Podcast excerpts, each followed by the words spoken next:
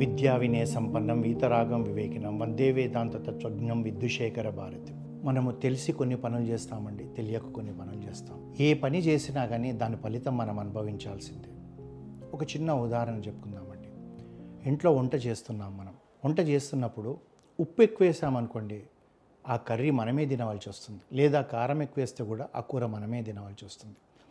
అదేవిధంగా మనం ఎలాంటి విత్తనం వేస్తే అలాంటి చెట్టే పెరుగుతుంది. మనం ఈరోజు వేప విత్తనం వేసి అయ్యో నాకు పనసపండు రాలేదని మనం బాధపడితే చెట్టు పెరిగిన తర్వాత అది అవివేకం అవుతుంది అట్లాగే మంచి చెడు కూడా మనల్ని వెతుక్కుంటూనే వస్తాయి. ఓ చిన్న కథ చెప్పుకుందామండి. ఒక ఆవిడ ఉండేది. చిన్న ఇంట్లో మంచిగా సన్ సంతోషమైన సంసారంతో ఉన్నారు.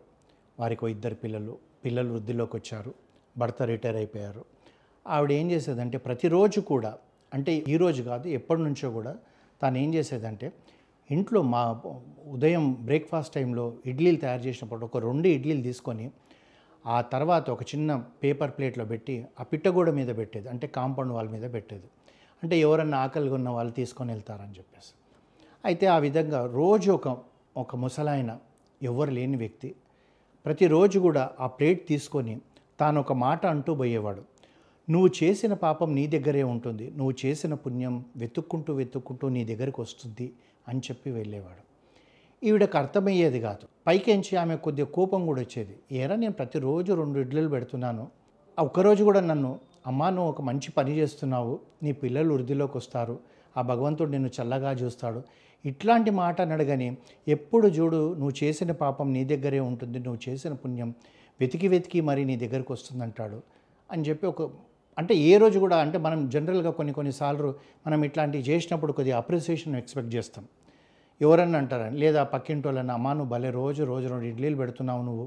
ఇట్లాంటి ఎవరన్నా అంటుంటే మనకు ఒక రకమైన సంతోషం అది మోటివేట్ కూడా అవుతుంది. ఇంకా చేయడానికి ప్రయత్నం చేస్తాం. అయితే ప్రతిరోజు ఇదే మాట అతను చెప్పేవాడు ప్రతిరోజు ఇడ్లీ పెట్టినే తీసుకొని పోయేవాడు.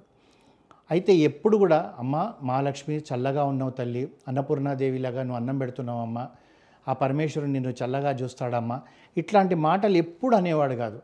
నీ కడుపు చల్లగా ఉండాలనో నీ చేయి చల్లగా ఉండాలి తల్లి ఇంకా నలుగురికి పెట్టు తల్లి. ఈ మాటలు అన్నాడు ఎంతసేపు కూడా నువ్వు చేసిన పాపం నీ దగ్గరే ఉంటుంది. నువ్వు చేసిన పుణ్యం వెతుక్కొని వెతుక్కొని మరీ నీ దగ్గరకు వస్తుంది అంటాడు ఈ మాటలకు అర్థం లేదు పడతం లేదు అని చెప్పి ఆమె కొద్దిగా ఒక రకమైన రోజు పెడుతుంది. నేను పెట్టేది నా ధర్మం. కానీ ఒక్క రోజు కూడా వీడు అప్రిషియేట్ చేయడు ఈ మాదిరిగా అని అనుకుంటుంది అనుకుంటూ అనుకుంటూ ఆమె లోపల లోపల ఆ కోపం ఎంత పెరుగుతుందంటే ఒక రోజు అనుకుంటుంది దరిద్రుడు ఒక్క రోజన నన్ను మెచ్చుకోడు ఓ పని చేస్తాను. ఈ ఇడ్లీలో ఇంత విషయం కలిపి పెట్టేస్తున్నా అంటే అయిపోతుంది. అవి నాకు తలనొప్పి పోతుంది అని చెప్పి ఆలోచిస్తుంది. ఆలోచించి తెల్లారి ఆ ఇడ్లీలు తయారైన తర్వాత భార్యాభర్తలు ఇద్దరు తిన్నాక ప్లేట్లో రెండు ఇడ్లీలు పెట్టి ఆ ఎలకల మందు తీసుకొని వస్తుంది. వచ్చి అది పోసే సమయంలో చేతులు నొక్కుతుంటాయి లోపల తప్పు తప్పు తప్పు చేస్తున్నావు తప్పు చేస్తున్నావు అని అనేటప్పటికీ చి నేను అతని యొక్క ప్రశంస కొరకు నేను ఇంత దుర్మార్గమైన పని చేస్తున్నానా అని చెప్పేసి ఆ యొక్క విషం మందు బాటిల్ను బయట ఇసిరిగొట్టేసి తిట్టుకుంటూ అయినా పొయ్యి మళ్ళీ ఆ పిట్టగూడ మీద పెడుతుంది. పెట్టిన తర్వాత అతను వస్తాడు తీసుకొని వెళ్ళిపోతాడు. ఆ మనసులో మనసు ఉండదు నేను తప్పు చేయబోయాను.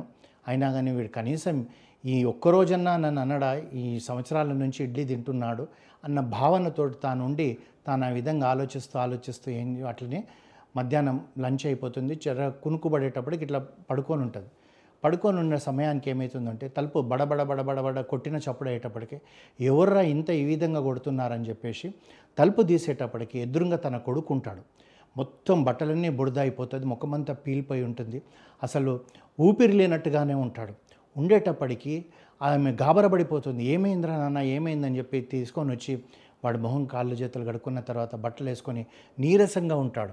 ఏంటిది ఇలా ఉన్నావు? అనేటప్పటికీ అప్పుడు అతను చెప్తాడనమాట. అమ్మ ఏమైందంటే అంటే అతను పై ఊర్లో ఎక్కడో జాబ్ చేస్తుంటాడు.